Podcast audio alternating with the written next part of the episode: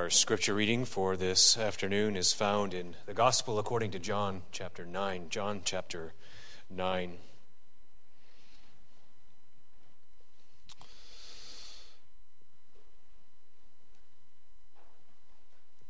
And as Jesus passed by, he saw a man which was blind from his birth. And his disciples asked him, saying, Master, who did sin? This man or his parents that he was born blind? Jesus answered, Neither hath this man sinned, nor his parents, but that the works of God should be made manifest in him. I must work the works of him that sent me while it is day. The night cometh when no man can work. As long as I am in the world, I am the light of the world. When he had thus spoken, he spat on the ground and made clay of the spittle, and he anointed the eyes of the blind man with the clay, and said unto him, Go, wash in the pool of Siloam, which is by interpretation sent. He went his way, therefore, and washed, and came seeing. The neighbors, therefore, and they which before had seen him that he was blind, said, Is not this he that sat and begged? Some said, This is he. Others said, He is like him. But he said, I am he. Therefore said they unto him, How were thine eyes opened? He answered and said, A man that is called Jesus made clay and anointed mine eyes, and said unto me, Go to the pool of Siloam and wash. And I went and washed, and I received sight. Then said they unto him, Where is he? He said, I know not. They brought to the Pharisees him that aforetime was blind. And it was the Sabbath day when Jesus made the clay and opened his eyes. Then again the Pharisees also asked him how he had received his sight. He said unto them, He put clay upon mine eyes, and I washed, and do see. Therefore said some of the Pharisees, This man is not of God, because he keepeth not the Sabbath day. Others said, How can a man that is a sinner do such miracles? And there was a division among them.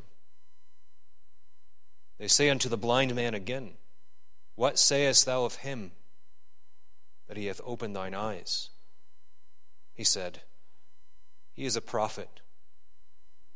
But the Jews did not believe concerning him that he had been blind and received his sight until they called the parents of him that had received his sight.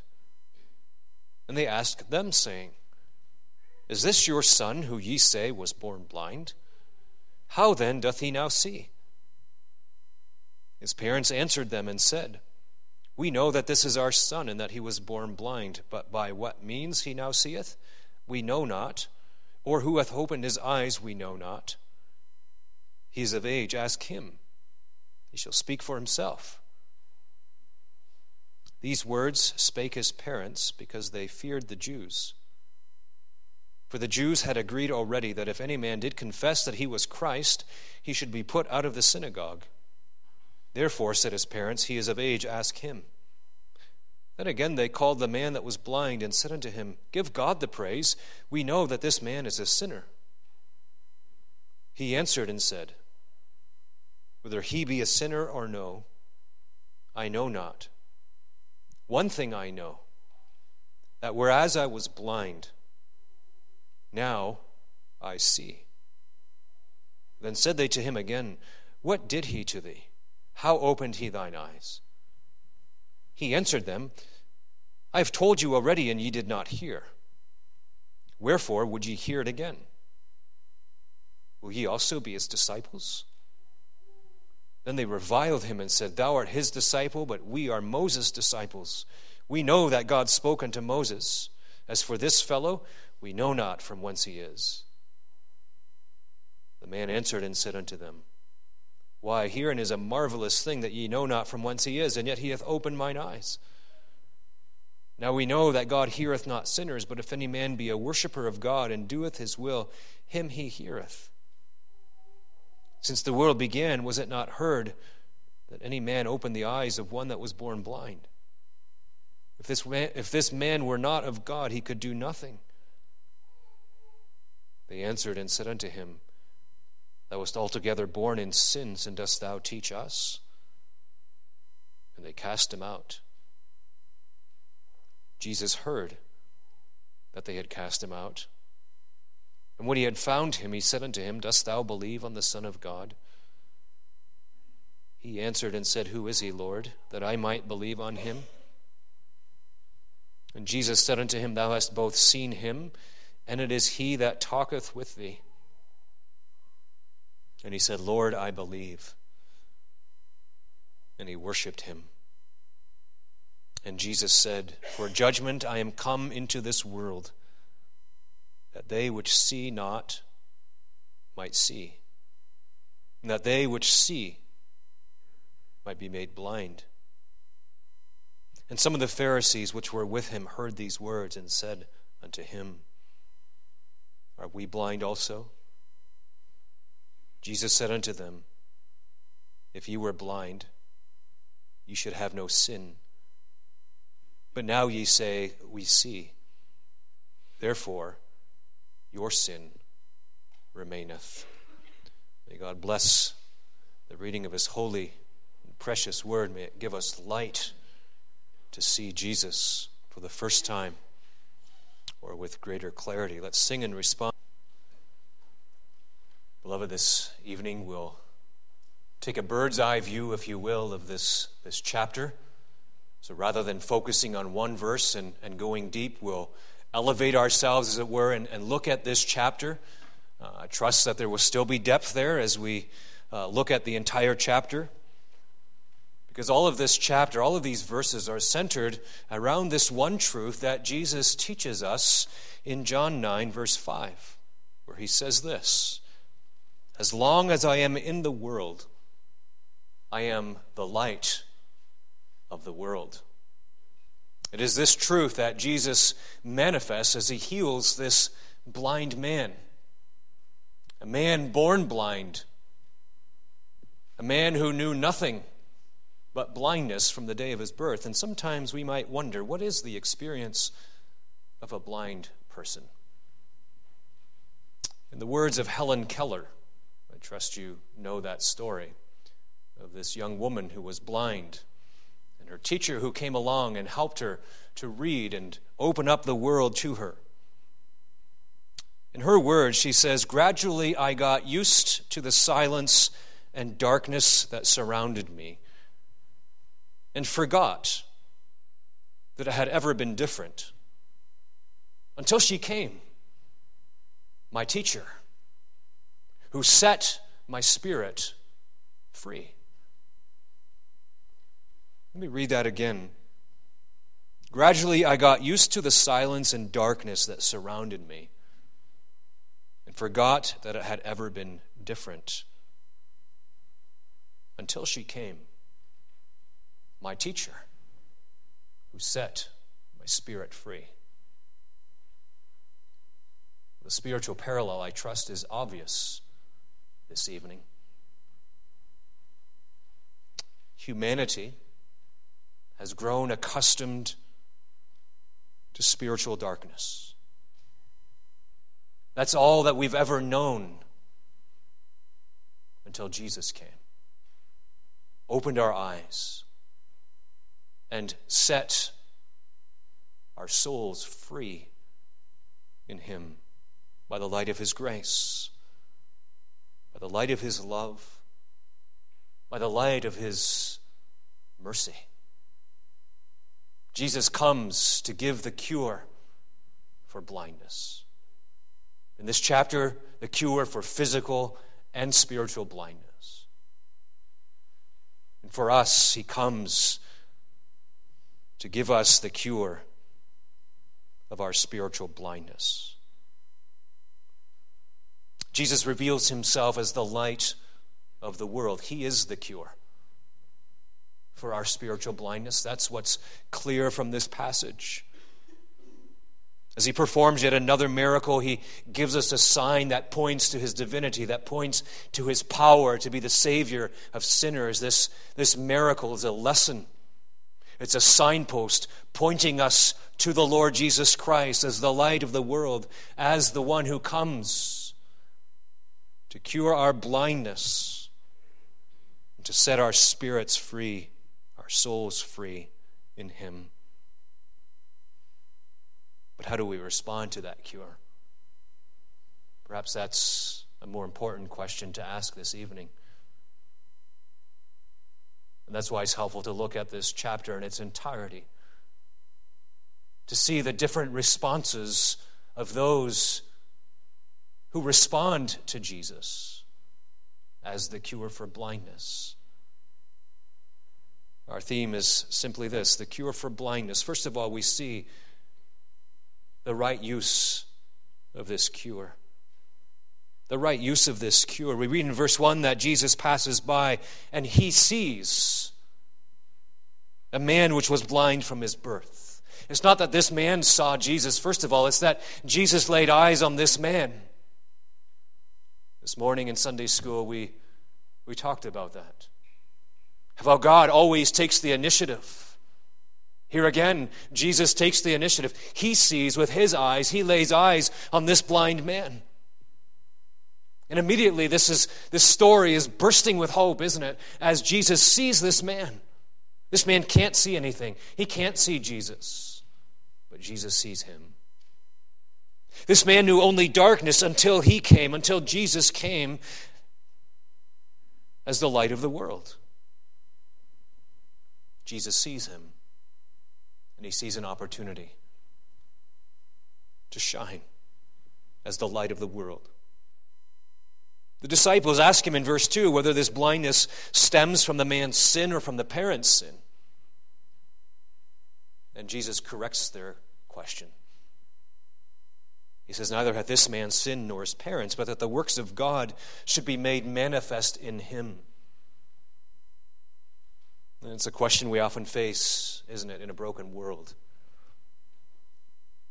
We suffer, or we see suffering around us, and we ask the question, What have I done? Or what has that person done to earn this suffering? And we conclude, therefore, that God may be unjust in bringing this suffering.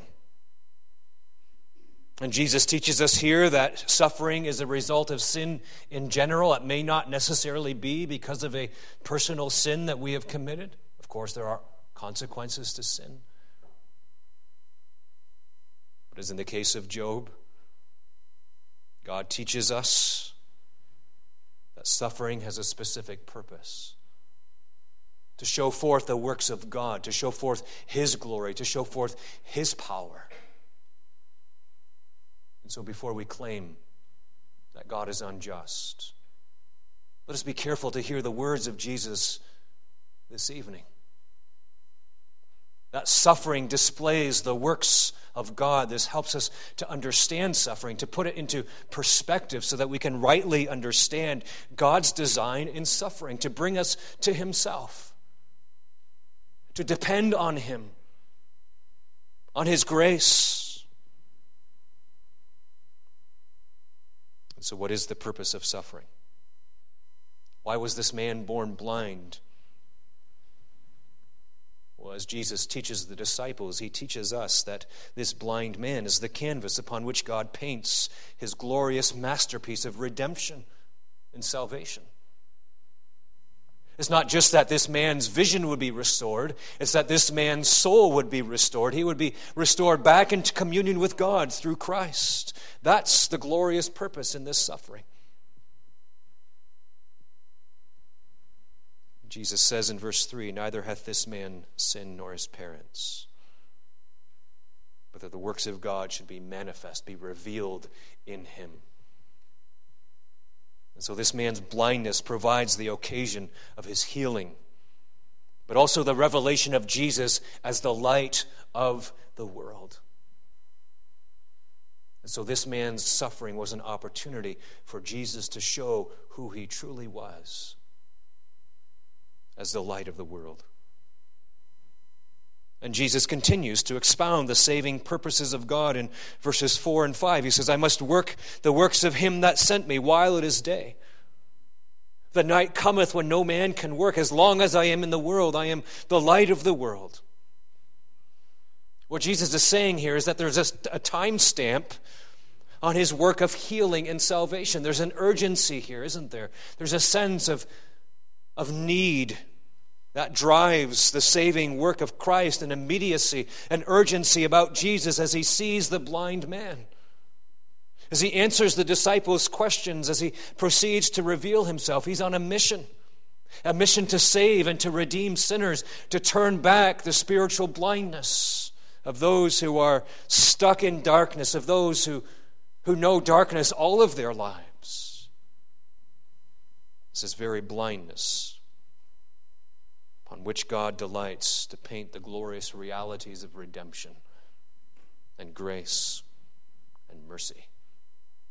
It was darkness until He came. The man sees light for the very first time as a result of Jesus' healing power. In verse 6, we read what Jesus does. He, he spits on the ground, he makes clay, and then puts that mixture on the man's eyes. That's a, a strange way of, of healing someone, don't you think? If you went to the doctor and he did that, we would say, well, does that really work? And then he tells the man to go wash in the pool of Siloam. So, what does the man do with this prescribed cure? He listens, he obeys. We could say he goes in faith. And he does what Jesus tells him to do to cure the blindness, his physical blindness. We read the effects of Jesus' remedy in verse 7. He went his way, therefore, and washed and came seeing. He submitted himself to the remedy that Jesus prescribed.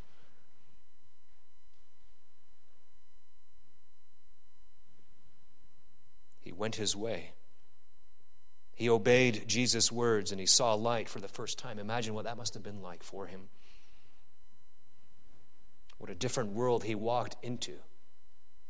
He went into the pool in darkness and he came out seeing the full spectrum of colors that you and I see, that we often take for granted in the world around us. The sights, the textures. It must have been a sensory overload for him as he came out of that pool, seeing again.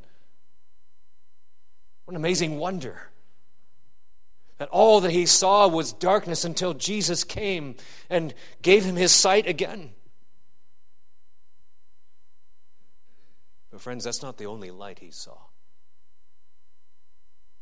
Because through the receiving of his sight, he saw the true light. It wasn't just the sun that he saw now and its rays beating down on him, it was Jesus as the light who had shone with his mercy upon the spiritual eyes of this man, upon the heart of this man, to change him. He learned to see Jesus through this amazing miracle worked on his eyes. There was a deeper miracle that had taken place on the level of his heart.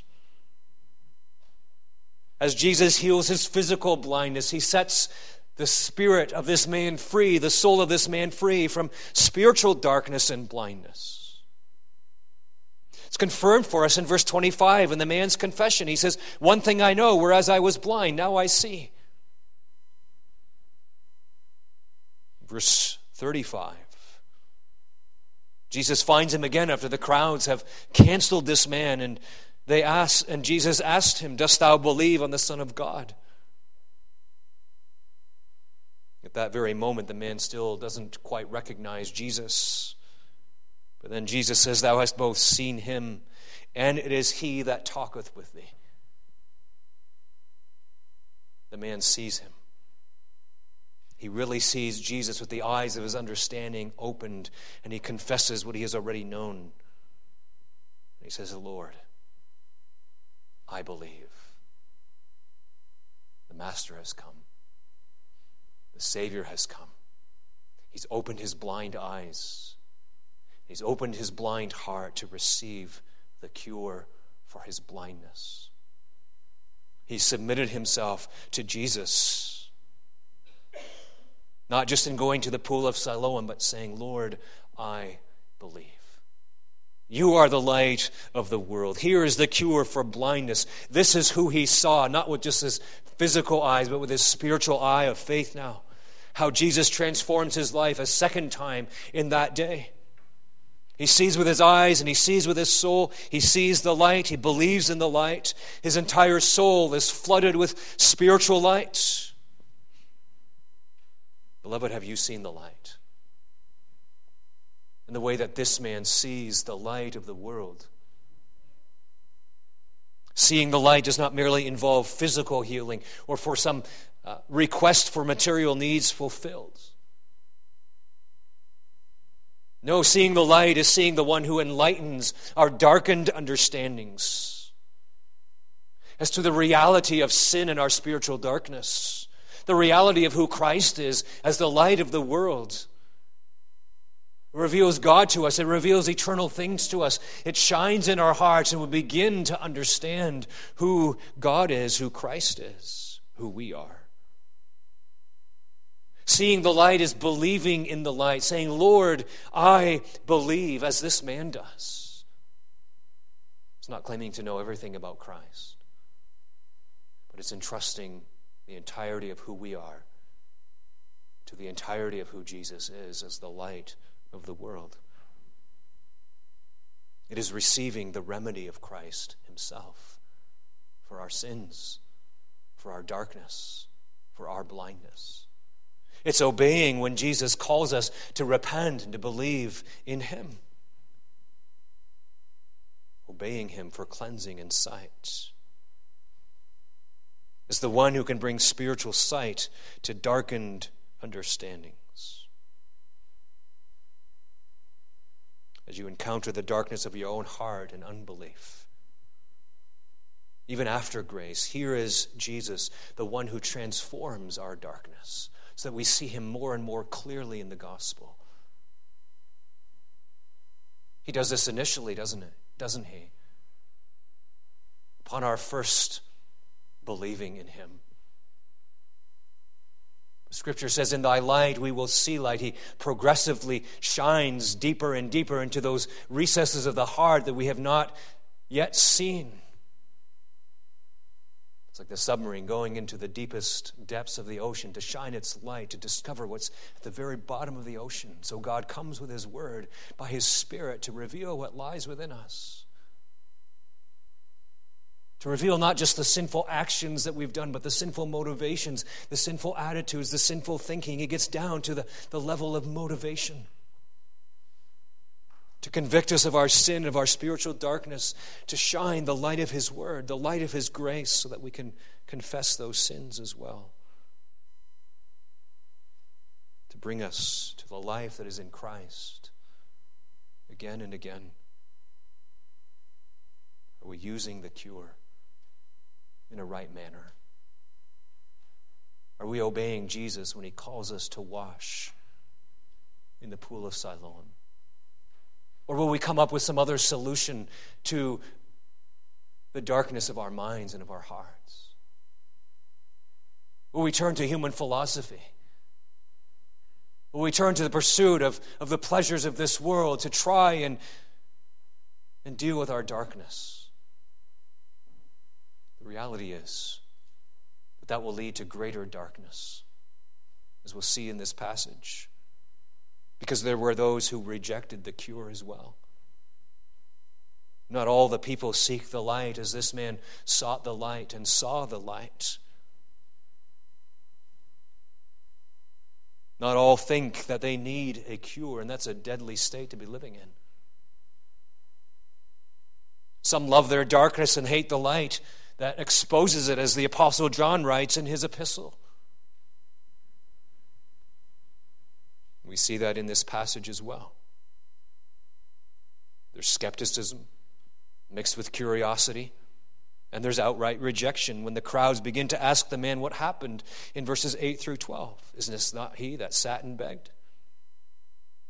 Some say, well, this, that, that is him, but others said he's just, he's just like him. It, it's probably not him. And then they ask this man who was born blind, How were thine eyes opened? where is he? the one who opened your eyes.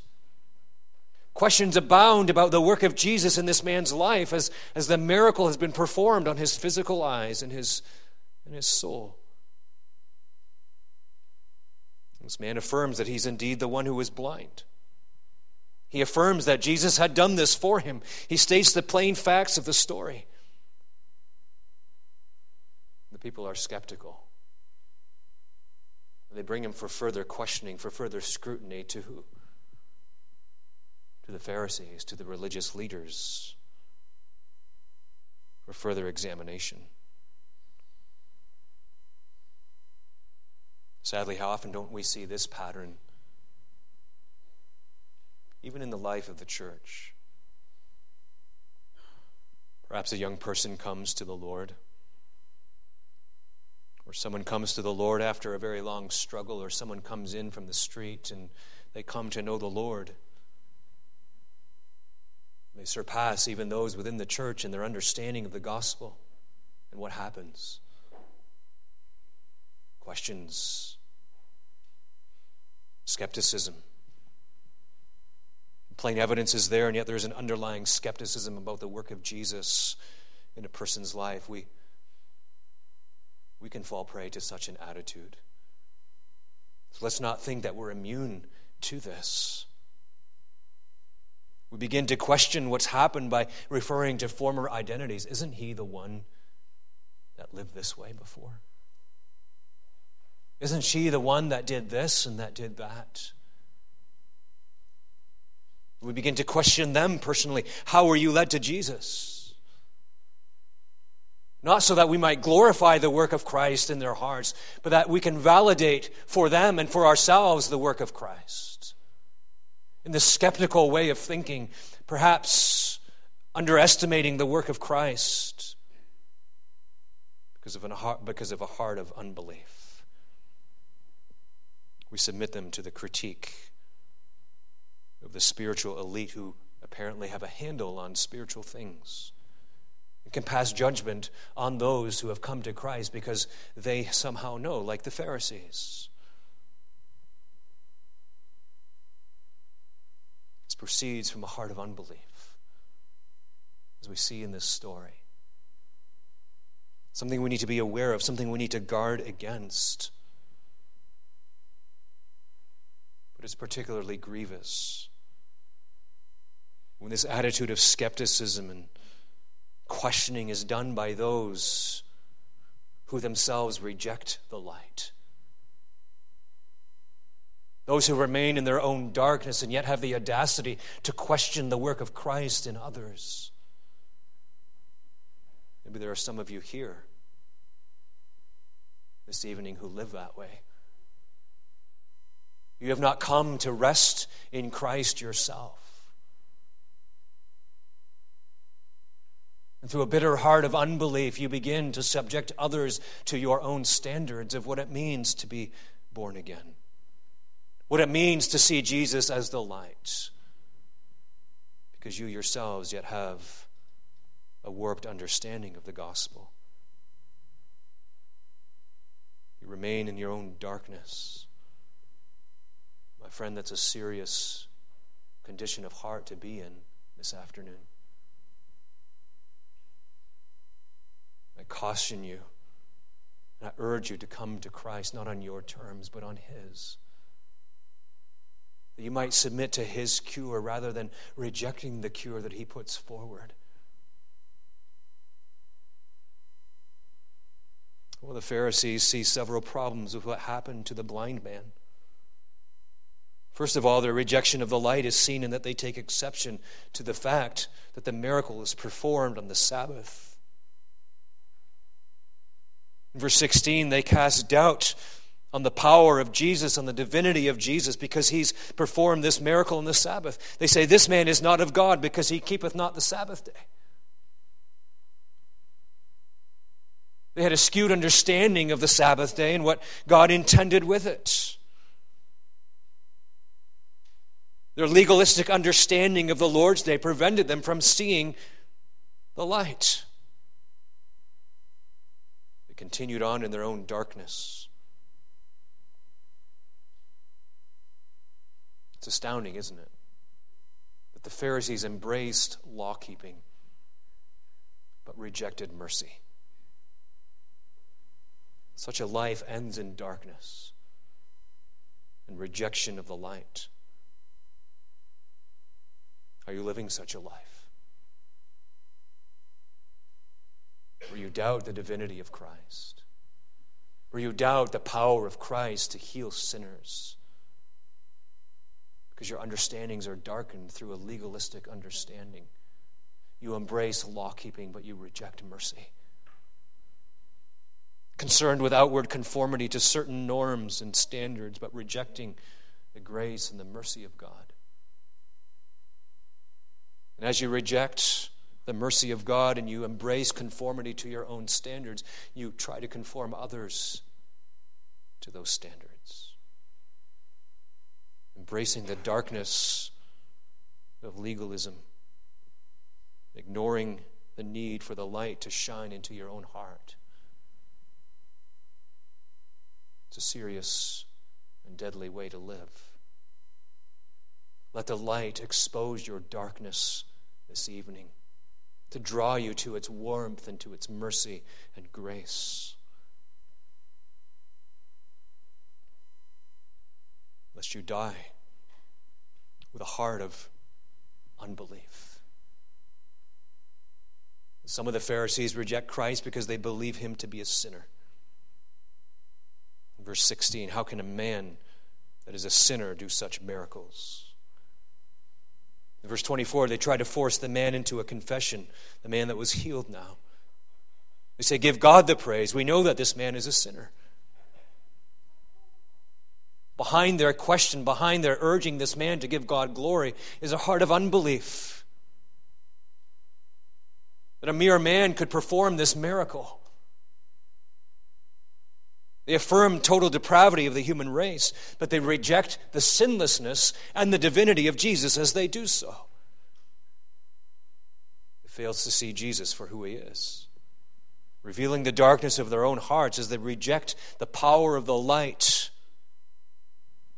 through their unbelief. You see, it's not just about this man who was born blind and who was healed. This narrative is about Jesus and who he is. This gets us to the very heart of what's going on here. He revealed himself as the light of the world. And John says in John 1 9 through 12, that was the true light, which lighteth every man that cometh into the world. He came unto his own, and his own received him not. That reality is playing out as Jesus heals this blind man, they reject Jesus. They do not receive him. They do not receive the cure for their spiritual darkness. Jesus says to Nicodemus, and this is the condemnation that light is come into the world, and men love darkness rather than the light because their deeds were evil.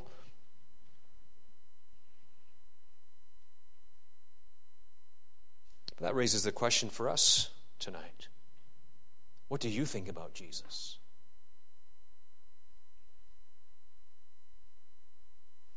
What do you think about Jesus?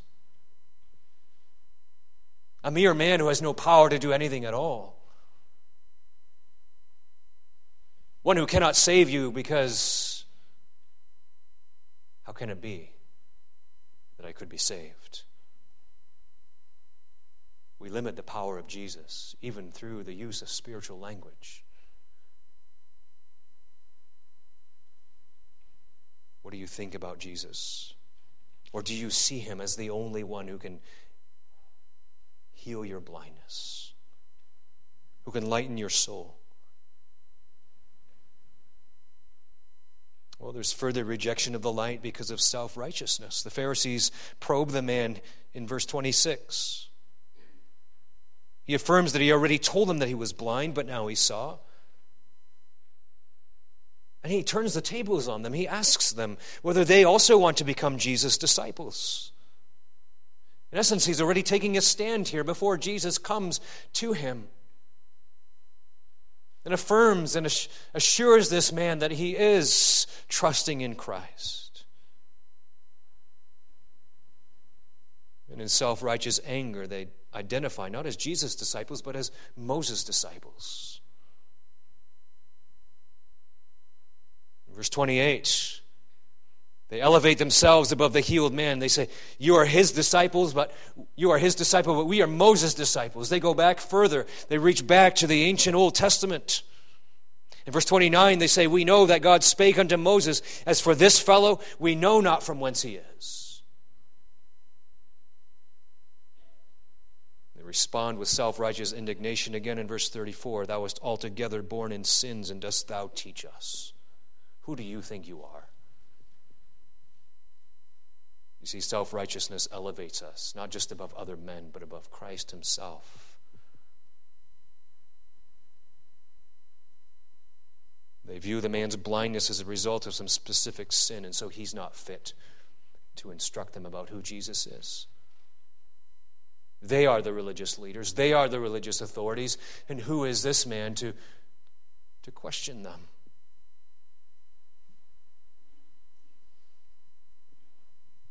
They elevate themselves with their knowledge, with their religious training, their identity as Moses' disciples.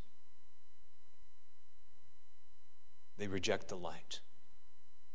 They actively suppress the light through their self righteousness. And what do they do to this man who was healed? They cancel him. They put him out of the synagogue. They excommunicate him. They make it so that he no longer counts as one of them. You see, such an attitude elevates oneself in pride while actively rejecting and suppressing the light. It refuses to be humbled. Do thoughts such as this ever cross your mind? How can that person instruct me with such simple truth? It's just not enough there for them to claim grace, to know who Jesus is. Who, who do they think they are? Their story of grace doesn't fit my narrative of what it means to be a disciple of Jesus or disciple of Moses for the legalist.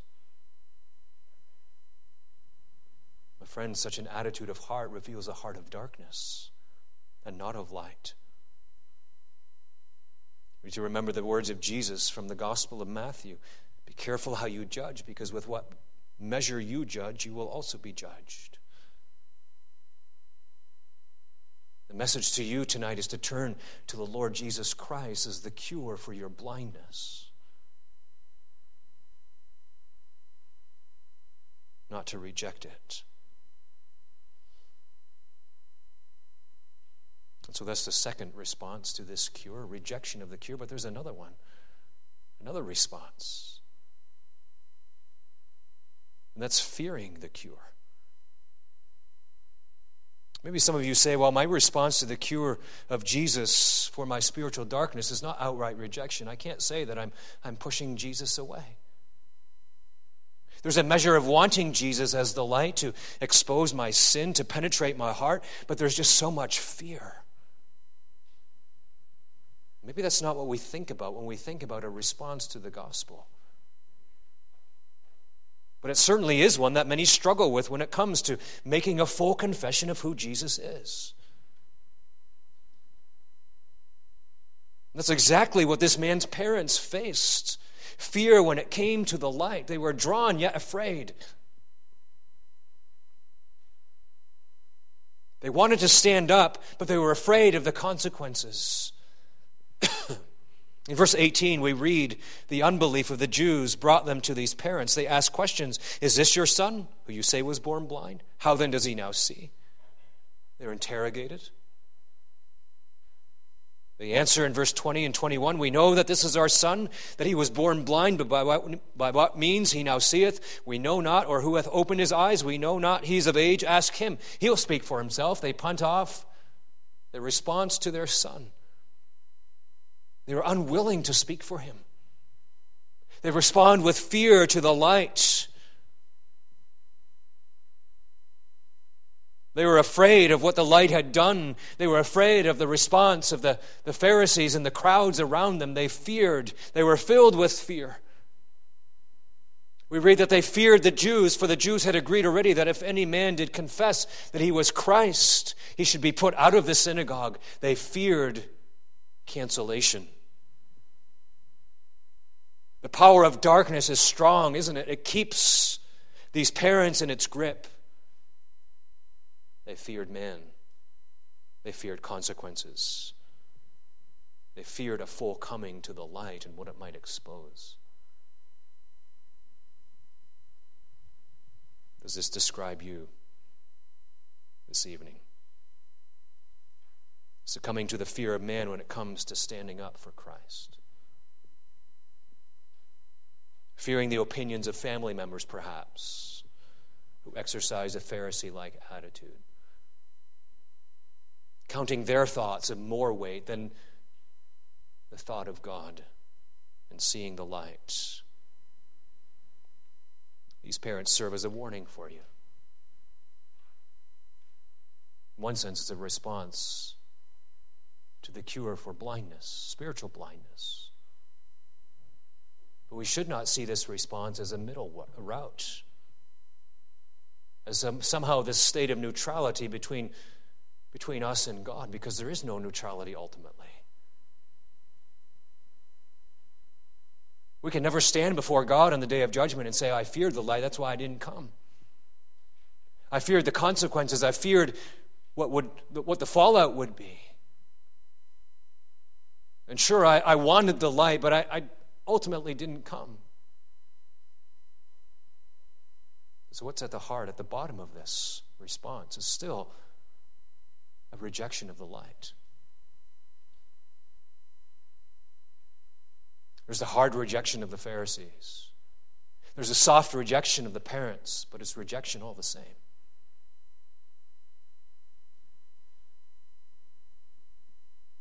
We can't hide from the light, you see.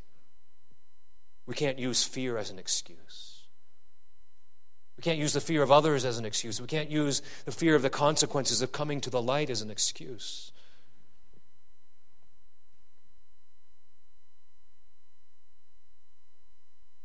Remember the words of Joshua to the children of Israel in the valley of decision. Choose you this day whom you will serve. Whether the gods of the Amorites or the gods on the other side of the flood, as for me and my house, we will serve the Lord. There's only one way to be cured. It's not through hard rejection or soft rejection, but through embracing and obeying the cure that Jesus gives. So these parents serve as a warning for those who might be sitting on the fence tonight. A loving encouragement to turn from the fear of man, turn to the light, full out, embracing the cure. Cast your lot in with Jesus, no matter what the fallout might be. No matter what others might say to you, no matter what the light might expose, let it expose. Because when the light exposes, it always does so with the intent to heal, to show Jesus to us. Let these words encourage you to flee to Jesus. Fear not them which kill the body, but are not able to kill the soul, but rather fear him with a holy fear, with a holy awe and love and reverence and submission. Fear him which is able to destroy both soul and body in hell.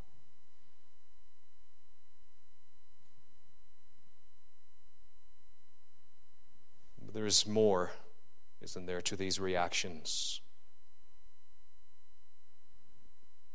The Fourth reaction that we see in this chapter is that of reflecting the light. Because they passing on the cure to others. In verse 25, the man who now sees witnesses to his spirit set free. Begins to reflect the light that has transformed his life. He confesses the light in verse 25. He says, One thing I know that whereas I was blind, now I see. He witnesses to the fact that he has seen the light of the world. His eyes have been opened. A wonderfully simple confession of the transforming power of Jesus as the light. It speaks about a change. That's the bottom line, isn't it? When it comes to embracing the cure. Sometimes a fierce struggle can ensue about whether you are worthy for the cure or not. Sometimes you look for something more and experience a, a special word, a warm feeling, this assurance of faith and inner peace to confirm for you that you have been changed, that you do believe. But the fundamental question is this Has a change taken place in your life, in your heart? Have you been moved from the kingdom of darkness into the kingdom of light? And the issue is not whether this change has come suddenly or whether it has come slowly and imperceptibly over the years. The issue is not whether we've been changed like Saul of Damascus or like Timothy. The fundamental issue is whether we have been changed. Have you seen the light? Have you embraced the cure that God sets forth in the gospel this afternoon? Let this echo in your mind and heart, those of you who struggle this evening with this question of whether you believe or not, whether you've been changed or not. Let this encourage you. One thing I know that whereas I was blind, now I see.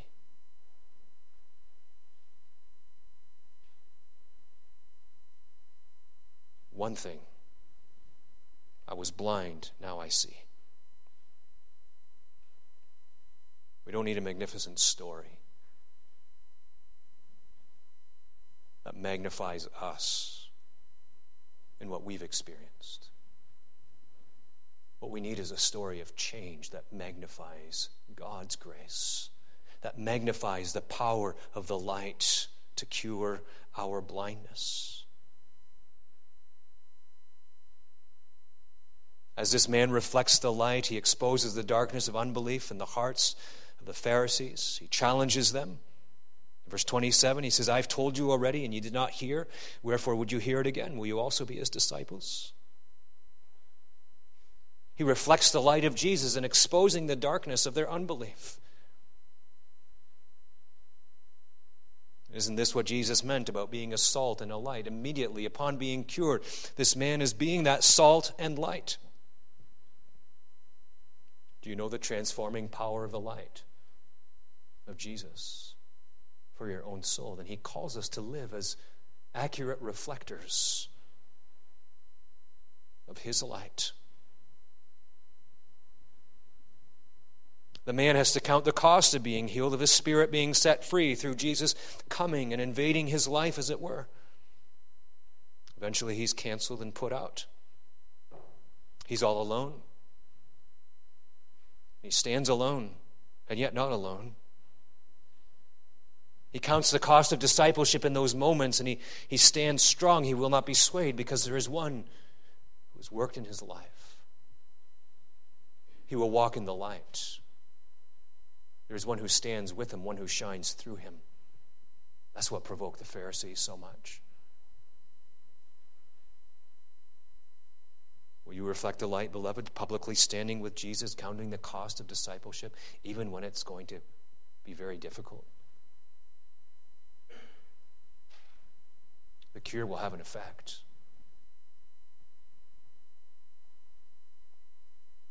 We will be accurately reflecting Jesus or not. In the way we think, the way we speak, the way we act in the world around us. Are we reflecting this light? But lastly, are we worshiping the light? Are we worshiping the cure that has come into our hearts, into our lives? Are we worshiping Christ? As this man stands alone, Jesus heard that they had cast him out.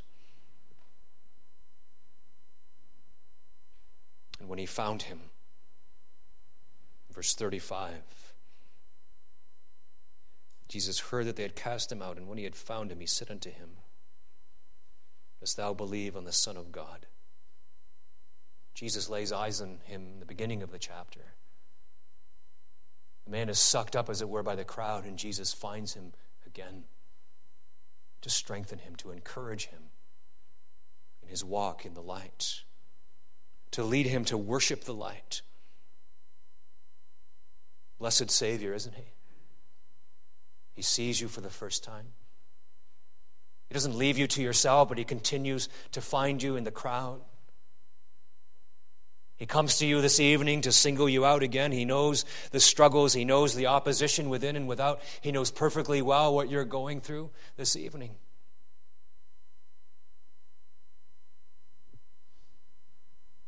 He speaks. He draws out a heart of worship for the cure, for who He is. What a lesson for us. Let's Listen to the voice of Jesus and not to the thousand voices of opposition that would want to do you in. Jesus tests the man. Dost thou believe on the Son of God? With that question, he tests you and me. Where's your faith placed this evening? Do you believe on the Son of God? That's the question that leads us into true worship of who God is. Will he be the sole focus of your life, the Son of God, the light of the world? As such, he is worthy of your worship, of your life. Maybe, like this man, you, you struggle to perceive the light in the midst of your, your own remaining spiritual darkness and unbelief. There's times in the lives of God's people where the light becomes obscured. We live in the twilight of unbelief. You ask the question that this man asks Who is he, Lord, that I might believe on him? An intense desire to know and to believe Jesus, to have that unbelief pushed back by the light. And Jesus is so willing to answer this man's question. Verse 37, he says, Thou hast both seen him, and it is he that talketh with thee. You've seen him. You've seen him with the physical eyes. You've seen him with the spiritual eyes. I am he that talks with you. Jesus graciously reveals himself to this man through the sight and the hearing of his heart. What grace this is. And Jesus is the same yesterday, today, and forever. He comes to sinners in the very same way to confirm for us his work of grace in our hearts, to calm troubled minds and hearts that are struggling with unbelief. You've seen him. And it is he that talketh with you even in the gospel. And how does the man respond? He says, Lord, I believe. Such a simple confession, isn't it? We don't need more than that. Because when we confess in this way, we confess that the cure is enough, that Jesus is enough to push back the darkness of our hearts. That we see Him and not another. No other will do. We come with our darkness. We say, Here I am. Lord, I believe. What does that do? Elevates Christ, it exalts Christ, it glorifies Christ as the only cure for our blindness because there's no one else who can do what Jesus does to give light to dark souls as the cure for blindness.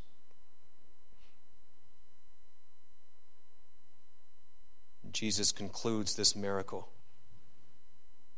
with an important truth in verses 39 to 41. Sobering, really. On the one hand, but also very encouraging on the other. He's come to give sight to the blind, to those who have nothing in themselves, who are helpless, who confess like this man, Lord, I believe. It is those who Jesus comes to give sight to. But he also has come, he says, to give blindness to those who see. He gives spiritual sight to those who have none and those who think they have spiritual sight, but are darkened and elevated because of their own self righteousness and rejection of the light. He will blind further.